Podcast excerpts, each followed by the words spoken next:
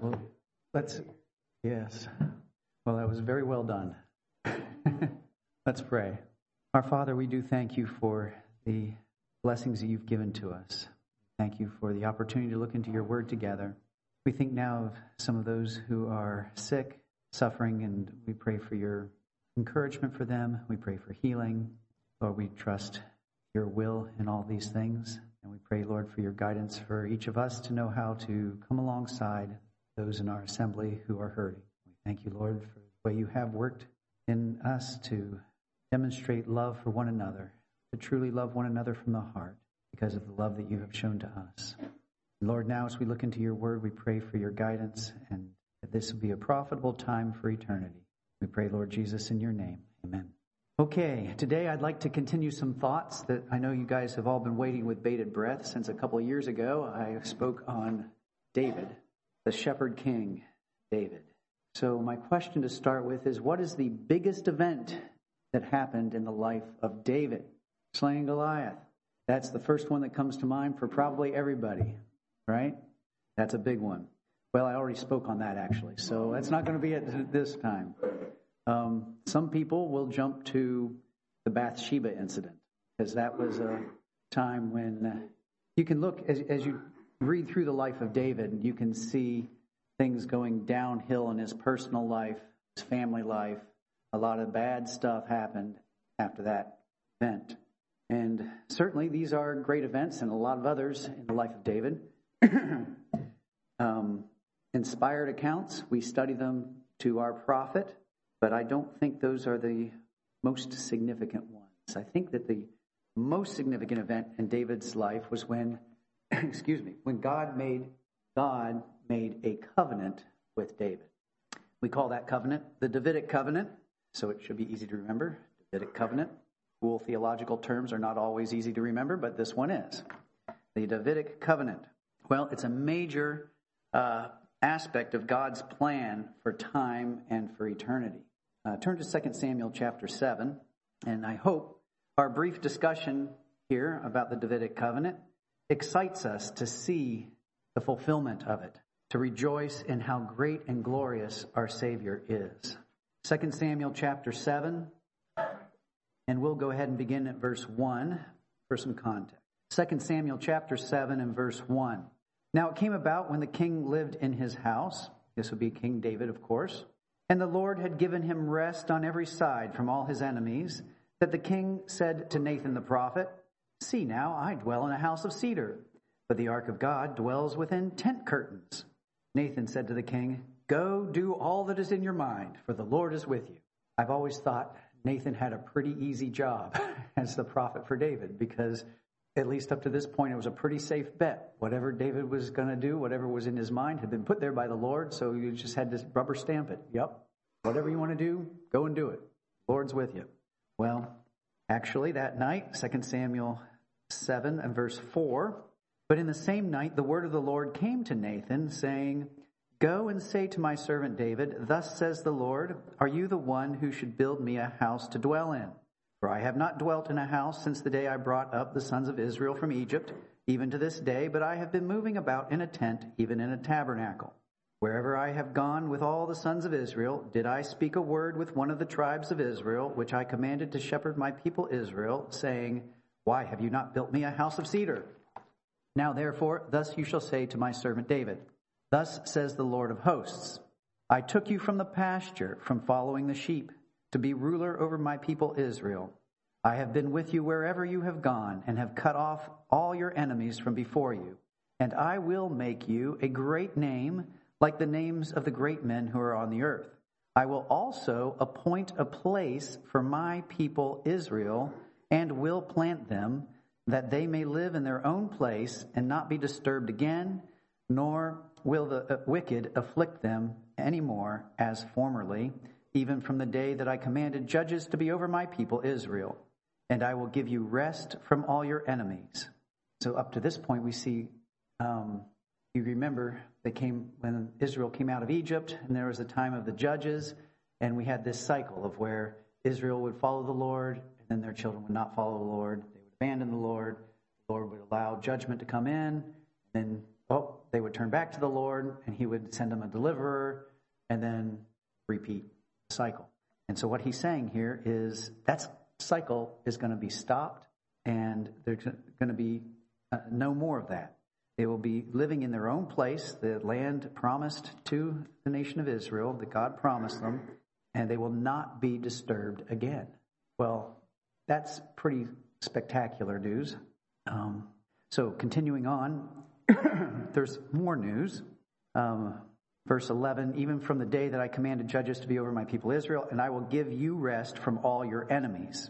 The Lord also declares to you that the Lord will make a house for you. You wanted to build me a house? No, you don't get to, but I'm going to make you a house. And here's what God means by that in verse 12. When your days are complete and you lie down with your fathers, I will raise up your descendant after you, who will come forth from you, and I will establish his kingdom. He shall build a house for my name, and I will establish the throne of his kingdom forever. I will be a father to him, and he will be a son to me. When he commits iniquity, I will correct him with the rod of men and the strokes of the sons of men. But my loving kindness shall not depart from him, as I took it away from Saul, whom I removed from before you. You remember that incident with Saul. Saul was the anointed king of Israel, picked by God. Saul did some good things. Actually, I mean, if you rank him next to the rest of the kings of Israel, he looks pretty good in a lot of ways. But he was not wholeheartedly following the Lord. And so he was removed. God removed him. But God is here promising David, that will not happen with you and with your house. My loving kindness shall not depart from him, as I took it away from Saul, whom I removed from before you. Verse 16, your house and your kingdom shall endure before me forever. Your throne shall be established forever. In accordance with all these words and all this vision, so Nathan spoke to David. So quite a lot of promises in here. David's name, God would make David's name great. He would appoint a place for Israel to own, to live in securely without any affliction anymore. Give David rest from his enemies. And make a house for David. And this is really the big point. He's going to raise up and establish the kingdom of David's physical descendant. This son would build a house for God's name, and he would establish the son's throne of his kingdom forever. And notice the father-son relationship. God himself would claim this person as a son, be a father to this person. He says that, hey, if this guy sins, then I will correct him with the rod of men, but I'm never going to do what I did with Saul. It's a true father-son relationship in that sense. So in the summary, I kind of look at verse 16 as a summary of the whole thing. David's house and kingdom will endure forever. David's throne will be established forever. Now, I want you to look and notice that's all what God is going to do, right? Now, when people make agreements, you've generally got something that one party is going to do and something that the other party is going to do. So what's David's part here? What are the conditions of this covenant? Good. I'm glad nobody came up with one, because there aren't any. This is an unconditional covenant. David doesn't have to do a thing. God is simply making promises, making a covenant with him, saying, this is what I'm going to do. Nothing can change God's purpose or plan in regard to those promises. We could look at 1 Chronicles 17 to get a little more information where this same event is related there. I'm just going to pick out a couple verses for the sake of time here where we get a little bit more information. 1 Chronicles 17 and verse 10 in parallel where in 2 Samuel, David was told that he would have rest from his enemies. We find out in 1 Chronicles 17:10, God says, and I will subdue all your enemies. So in verse 14 of 1 Chronicles 17:14, God says, but I will settle him, that is the son, I will settle him in my house and in my kingdom forever, and his throne shall be established forever. So comparing these accounts, we say that where sometimes it's referred to as David's throne, it can also be referred to as his son's throne. And I think we can also see here that in both accounts, as with many prophecies, there is a near partial fulfillment in view as well as a far ultimate fulfillment in view. Now, the near fulfillment, the partial fulfillment, of course, was through Solomon, David's son Solomon. He's the one who built the temple. We could read about that in 1 Chronicles chapters 22 and 28 that again review this covenant and discuss it with Solomon and regarding Solomon. But we're going to skip that today to focus on the ultimate, complete fulfillment of the covenant. Turn to Psalms. The book of Psalms actually doesn't have chapters. It's Psalm 2, to be precise, I suppose. Psalm 2. For the rest of the Old Testament, after this covenant, God made this covenant with David. For the rest of the Old Testament, the ultimate fulfillment of that Davidic covenant is a really big deal. So we'll just consider a couple of Psalms, beginning with Psalm 2. We'd be here for a very long time if we went through all the Psalms, the prophets, and everything else that mentions and discusses this coming kingdom. But we'll jump in here in Psalm 2. We'll begin at verse 1. Why are the nations in an uproar and the peoples devising a vain thing? The kings of the earth take their stand, and the rulers take counsel together against the Lord and against his anointed. That is the word translated, actually, Christ is the word in Septuagint there, the Greek translation. That's what it means, the Messiah, the anointed Christ.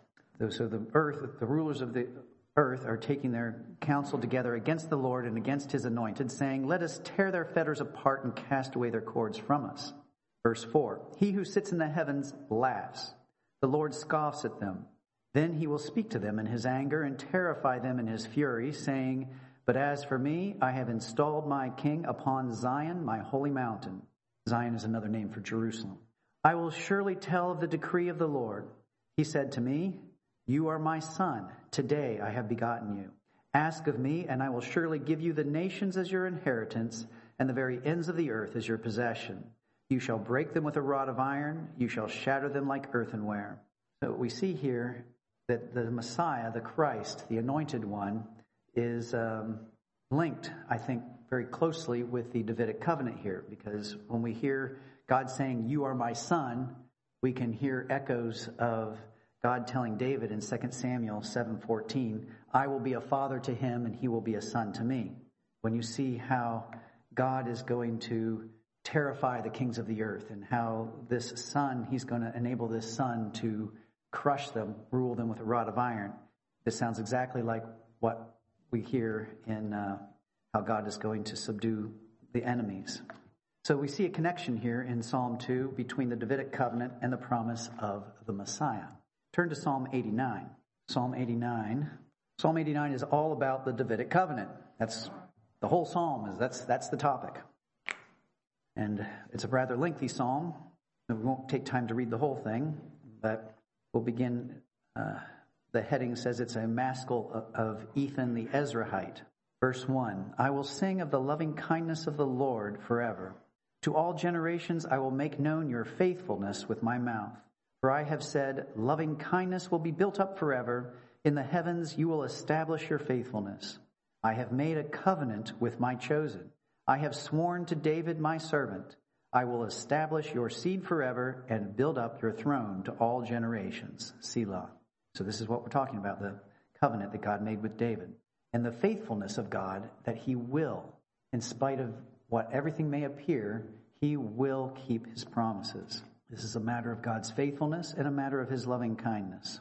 In verses 5 to 18, the psalmist waxes eloquent about God's faithfulness and his power to keep this covenant, both in the abstract and also in specific historical references. And then in verses 19 to 37, we see really a celebration of the Davidic covenant as the psalmist expresses it in terms of emphatic promises by God. However, we get to verse 38 then, and it turns out that all this that the psalmist has just been extolling God for and celebrating and being very excited about doesn't match his current experience. He doesn't see evidence of these truths right now. In fact, the very opposite of the Davidic covenant is taking place. You take a look at verse 38. But you have cast off and rejected. You have been full of wrath against your anointed. You have spurned the covenant of your servant. You have profaned his crown in the dust. You have broken down all his walls. You have brought his strongholds to ruin. All who pass along the way plunder him. He has become a reproach to his neighbors. You have exalted the right hand of his adversaries. You have made all his enemies rejoice. You also turn back the edge of his sword and have not made him stand in battle. You have made his splendor to cease and cast his throne to the ground. You have shortened the days of his youth. You have covered him with shame. Selah. Verse 46. Well, first of all, do you see how that section is the very opposite of what God had promised in the Davidic covenant? Verse 46, how long, O Lord, will you hide yourself forever? Will your wrath burn like fire? Remember what my span of life is, for what vanity you have created all the sons of men. What man can live and not see death? Can he deliver his soul from the power of Sheol, Selah? Where are your former loving kindnesses, O Lord, which you swore to David in your faithfulness? Remember, O Lord, the reproach of your servants, how I bear in my bosom the reproach of all the many peoples with which your enemies have reproached you, O Lord, with which they have reproached the footsteps of your anointed. It closes with, blessed be the Lord forever, amen and amen. So the inspired writer here is wrestling with, on the one hand, he knows God's character. He understands the unconditional nature of his promises to David. And on the other hand, what he observes all around him is in direct, diametric opposition to these truths. So what does he do? I think he does something that is a great example for all of us. He turns to the Lord in prayer, and he urges God to fulfill this Davidic covenant as he promised. I think we can wholeheartedly concur with that sentiment as well. Turn to Isaiah chapter 9. The Davidic covenant is a big deal in the writings of the prophets, as well as in the Psalms. The prophets often denounced Israel's unfaithfulness and threatened God's judgment, or explained God's judgment if the nation was in the middle of undergoing judgment at the time. The prophets were speaking for God in that way to draw the people back to God. But even while they were announcing judgment, or telling the people this is why you're getting it, because you really do deserve it, even while doing that, they frequently made mention of the fulfillment of the Davidic covenant as they foretold the future eternal kingdom of Israel, God's kingdom, a kingdom that God would bring about, with Israel as the dominant nation living in peace, without fear of enemies, with a Davidic king reigning forever. That's a very common theme through the prophets. We'll just consider an example here in Isaiah 9.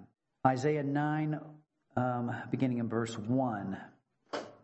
But there will be no more gloom for her who was in anguish. In earlier times, he treated the land of Zebulun and the land of Naphtali with contempt. But later on, he shall make it glorious by the way of the sea, on the other side of the Jordan, Galilee of the Gentiles. The people who walk in darkness, The people who walk in darkness will see a great light. Those who live in a dark land, the light will shine on them. You shall multiply the nation. You shall increase their gladness. They will be glad in your presence as with the gladness of harvest, as men rejoice when they divide the spoil. For you shall break the yoke of their burden and the staff on their shoulders, the rod of their oppressor, as at the battle of Midian. For every boot of the booted warrior in the battle tumult and cloak rolled in blood will be for burning, fuel for the fire. For a child will be born to us. A son will be given to us, and the government will rest on his shoulders, and his name will be called Wonderful Counselor, Mighty God, Eternal Father, Prince of Peace.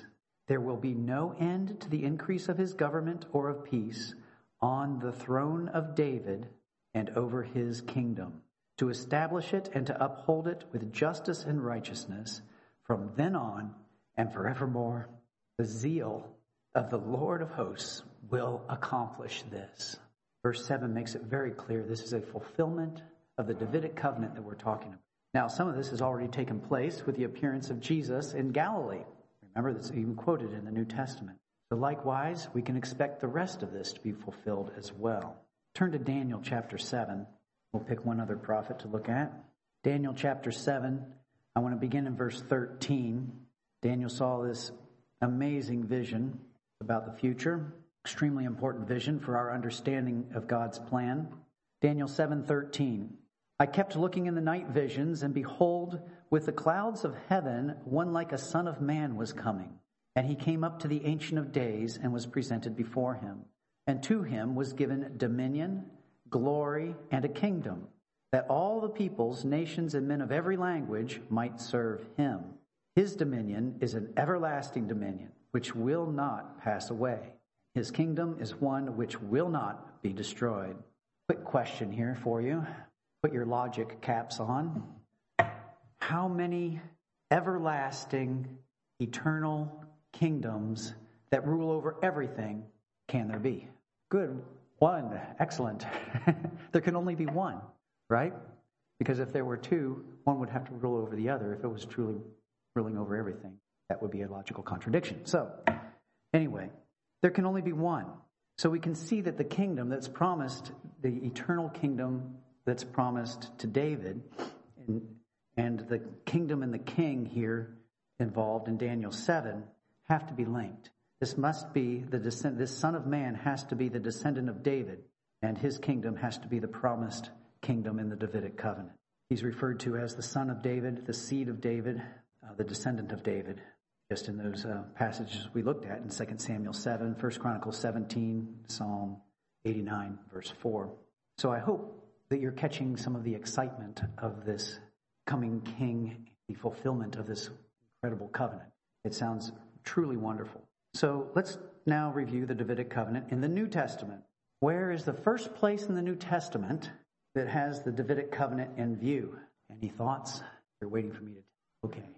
All right, I'll tell you. It's pretty easy to find. It's the very first verse, Matthew 1:1. This is how... Oh, hey, we have somebody who is already there. Good, in the back. That must mean people in the back can hear me. That's good. I'm trying to speak up. Matthew 1:1. The record of the genealogy of Jesus the Messiah, the son of David, the son of Abraham. Well, most of us don't enjoy reading genealogies. My son likes to pretend to, at least. But this, folks, is a thunderbolt of an opening for the New Testament. Every point mentioned in here is making enormous claims. The Messiah is identified. This one that the Old Testament had been pointing toward is now identified. That's what we're saying. We're going to give you this genealogy, all right? The one whom God is going to fulfill these unconditional covenants with David and with Abraham. He's the Messiah, and these unconditional covenants that Israel's been waiting forever for, the guy is here, okay? So that's what's going on in Matthew 1:1. So, of course, that raises the expectations of the fulfillment of these covenants that have been so yearned for so long, Israel wanting to see themselves settled in their own land with no more problems from enemies, being ruled by the Son of David in a glorious kingdom, eternal kingdom of peace. So that's the point in referring to Jesus as the Son of David or a descendant of David. When you read that phrase, that's what it's referring to, is this Davidic covenant. He's the one in whom the Davidic covenant will be fulfilled. That's why the inspired author was led to pick these guys instead of any of the other famous people that could have been picked out of the genealogy. It wasn't just that these are two of the most famous. It's because these are the specific ones that God made unconditional covenants with that Jesus is the fulfillment of. Now, if you're not totally convinced of that, turn to Luke chapter 1, and let's see how God tells his angel to describe Jesus to Mary. When Mary is first hearing about Jesus, in Luke chapter 1, the angel comes and tells Mary in verse 31, Luke 1:31, "And behold, you will conceive in your womb and bear a son, and you shall name him Jesus. He will be great, he will be called the Son of the Most High." Already we're seeing Davidic covenant type stuff. Great name, father-son relationship. "And the Lord God will give him the throne of his father David." Hard to get any plainer than that, I suppose. "And he will reign over the house of Jacob forever, and his kingdom will have no end." This is exactly just quoting the Davidic covenant. That's who this baby was to be. So this is a big deal because, and we know it's a big deal because this is how God chooses to introduce Jesus to Mary in terms of the Davidic covenant. Well, some people believed God, right? They were more than excited for Jesus to, yes, excellent. We've been waiting for this forever. Bring this in. We are ready.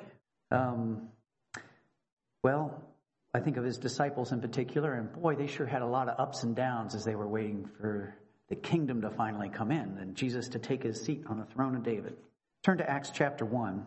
Finally, speaking of ups and downs, there wasn't more of a down probably than when they knew he was crucified, and probably not much more than an up when they found out he was raised from the dead, right? So now they're on a high here, and in Acts chapter 1, after Jesus' resurrection, then what did Jesus do? He spoke in verse 3, Acts 1:3, he spoke a whole bunch to these disciples about this kingdom of God. Over a period of about 40 days, this kingdom of God, remember, the kingdom of God, the kingdom of David, the throne of David, all of this is related in the Davidic covenant. So this is what he's been teaching them about. And so in verse 6, naturally, when they had come together, they were asking him, saying, Lord, is it at this time you are restoring the kingdom to Israel? Verse 7, he said to them, it is not for you to know times or epochs which the Father has fixed by his own authority.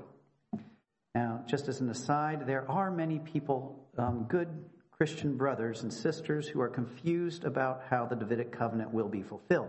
Some imagine that God has already fulfilled this covenant, all these promises to David, and they are somehow fulfilled spiritually through Jesus reigning in our hearts, for example. These folks would reject the idea that Jesus will set up this glorious kingdom on earth and reign in Jerusalem, giving peace and security to the nation of Israel, as is so eloquently described in the Old Testament. Instead, these are dear brothers and sisters, but they would interpret these positions, or all those passages, allegorically, and apply it to some kind of spiritual thing for us. Now, I'm not going to take the time right now to review or the problems with that, or address the problems of that method of interpretation and its conclusions. But we can see in this passage in Acts 1 that Jesus did not respond to his disciples by saying, no, you dummies, haven't you been listening to me for the last 40 days? There's no future for Israel as a nation. It's me ruling in your hearts. Pay attention to what I'm talking about. No, he did not say that at all. Instead, he corroborated the disciples' understanding of a literal fulfillment of the kingdom by telling them that it's going to happen. He says, God's fixed a time. But it's not for you to know the time, not for you to know the times and the seasons of of when God's going to do this.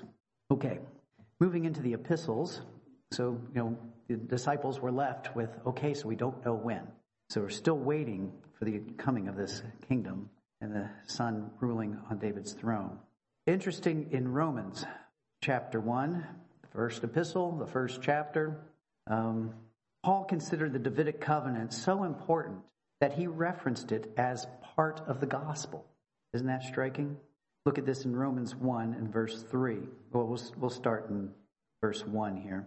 Paul, a bondservant of Christ Jesus, called as an apostle, set apart for the gospel of God, so that's what he's talking about, is the gospel of God, which he promised beforehand through his prophets in the Holy Scriptures concerning his Son. So the gospel of God is concerning his Son, who was born of a descendant of David, according to the flesh. Why does he throw that in there? Well, it's because of the Davidic covenant. This is part of God's plan, God's great plan. Flip over to 2 Timothy chapter 2, 2 Timothy 2. Paul again. 2 Timothy would have been written towards the end of Paul's life. 2 Timothy chapter 2 and verse 8. Paul tells Timothy, remember Jesus Christ, which, that's great advice stopping right there, right? And, of course, that's what we were doing this morning. But remember Jesus Christ, and he has some specific things to remember about him. Remember Jesus Christ, risen from the dead. Yes, that's a very big deal. Descendant of David, according to my gospel. You see, this is pretty good company that this phrase, descendant of David, is in. Remember Jesus Christ, risen from the dead, descendant of David, according to my gospel. It's a big deal. Now, I want to be clear that while God's plan that Christ will fulfill the Davidic covenant is part of the good news, it is certainly possible and happens all the time that people are saved without having a clue about the Davidic covenant. I'm not saying you've got to fully understand the Davidic covenant before you can be saved. We sometimes think of the term gospel as everything in the gospel you've got to believe in order to be saved. But the gospel includes a lot of truth, okay? Nevertheless, I do want to emphasize that it is a very big deal. And in fact, we reading this and understanding that it is a big deal, it is motivation, I think, to want to know more about it and to rejoice in it. So we could very well have the same eager question as the disciples in Acts chapter 1. When will Jesus fulfill this Davidic covenant by reigning over the kingdom God promised? Turn to Revelation chapter 20, please. Revelation 20. In Revelation 19, we see Jesus returning to earth after the tribulation time, and then that's followed by Jesus setting up his kingdom in Revelation 20. And we'll just break in Revelation 20, verse 4. Then I saw thrones, and they sat on them, and judgment was given to them. And I saw the souls of those who had been beheaded because of their testimony of Jesus and because of the word of God, and those who had not worshipped the beast or his image and had not received the mark on their forehead and on their hand. And they came to life and reigned with Christ for 1,000 years. Now, you can only reign with Christ if Christ is also reigning. So this is Christ setting up his kingdom, and he has these people reigning with him. The rest of the dead did not come to life. This is verse 5. The rest of the dead did not come to life until the 1,000 years were completed.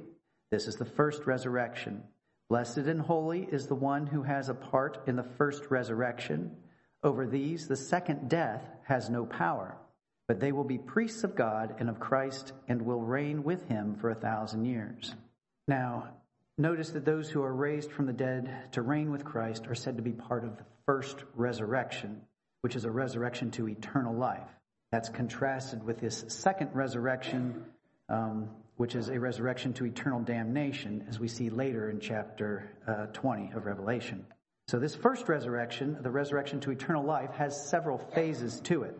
We see that in 1 Corinthians 15. 1 Corinthians 15:23 tells us that Christ is the first fruits of that. So in other words, this should be pretty exciting. This first resurrection is already started. It's already begun because Christ, the first fruits, has been raised from the dead. Okay. Then we're told also in 1 Corinthians 15 there that following Christ after that, then believers in Christ will be raised at the rapture. And we can read about what the rapture is like in 1 Thessalonians 4, which we won't take the time to go into all of these right now. I'm just trying to lay out some of the sequence here for you. So after that rapture, so we've got Christ raised from the dead.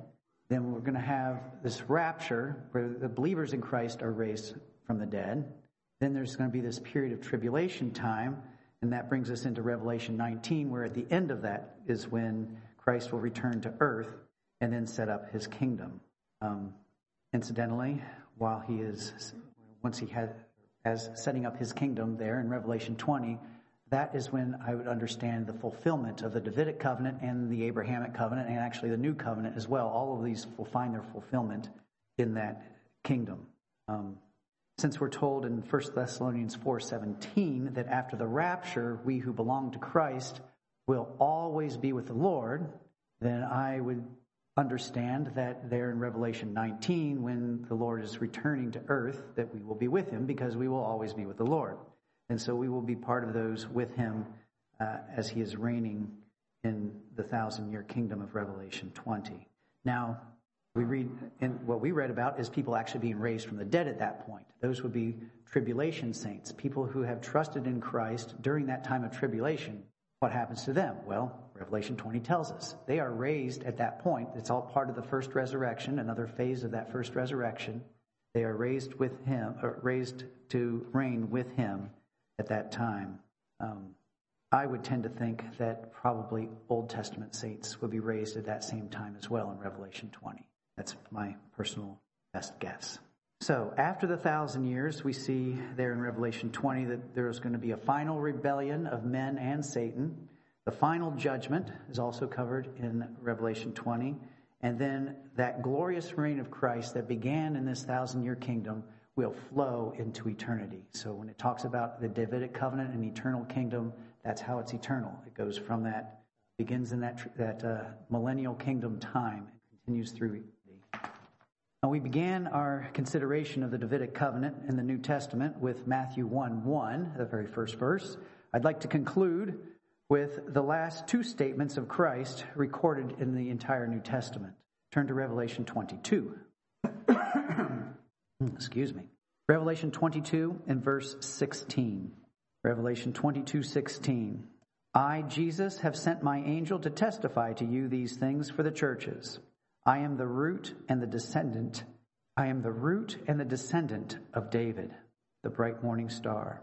Not only is Jesus the son of David, in whom the Davidic covenant will be fulfilled, he's the root as well. I take that to mean he is the originator of this covenant. He's the originator of this plan. He created the lineage through which he himself would come. What a glorious, sovereign, faithful God. We see Christ's final word to us in Revelation 22:20. He who testifies to these things says, yes, I am coming quickly. And so we respond with the beloved disciple, amen. Come, Lord Jesus. Lord Jesus, that is our prayer. We marvel at your plan. We marvel at your power and your sovereignty, the vastness of it and yet the details of it. And Lord, we look forward so much to the eternal reign of peace. We give you thanks that you have brought us into it, even us. As far as I know, Lord, we're all Gentiles here who had no claim on any of this. And yet we will be with you and enjoy the fulfillment of this covenant you made with David 3,000 years ago.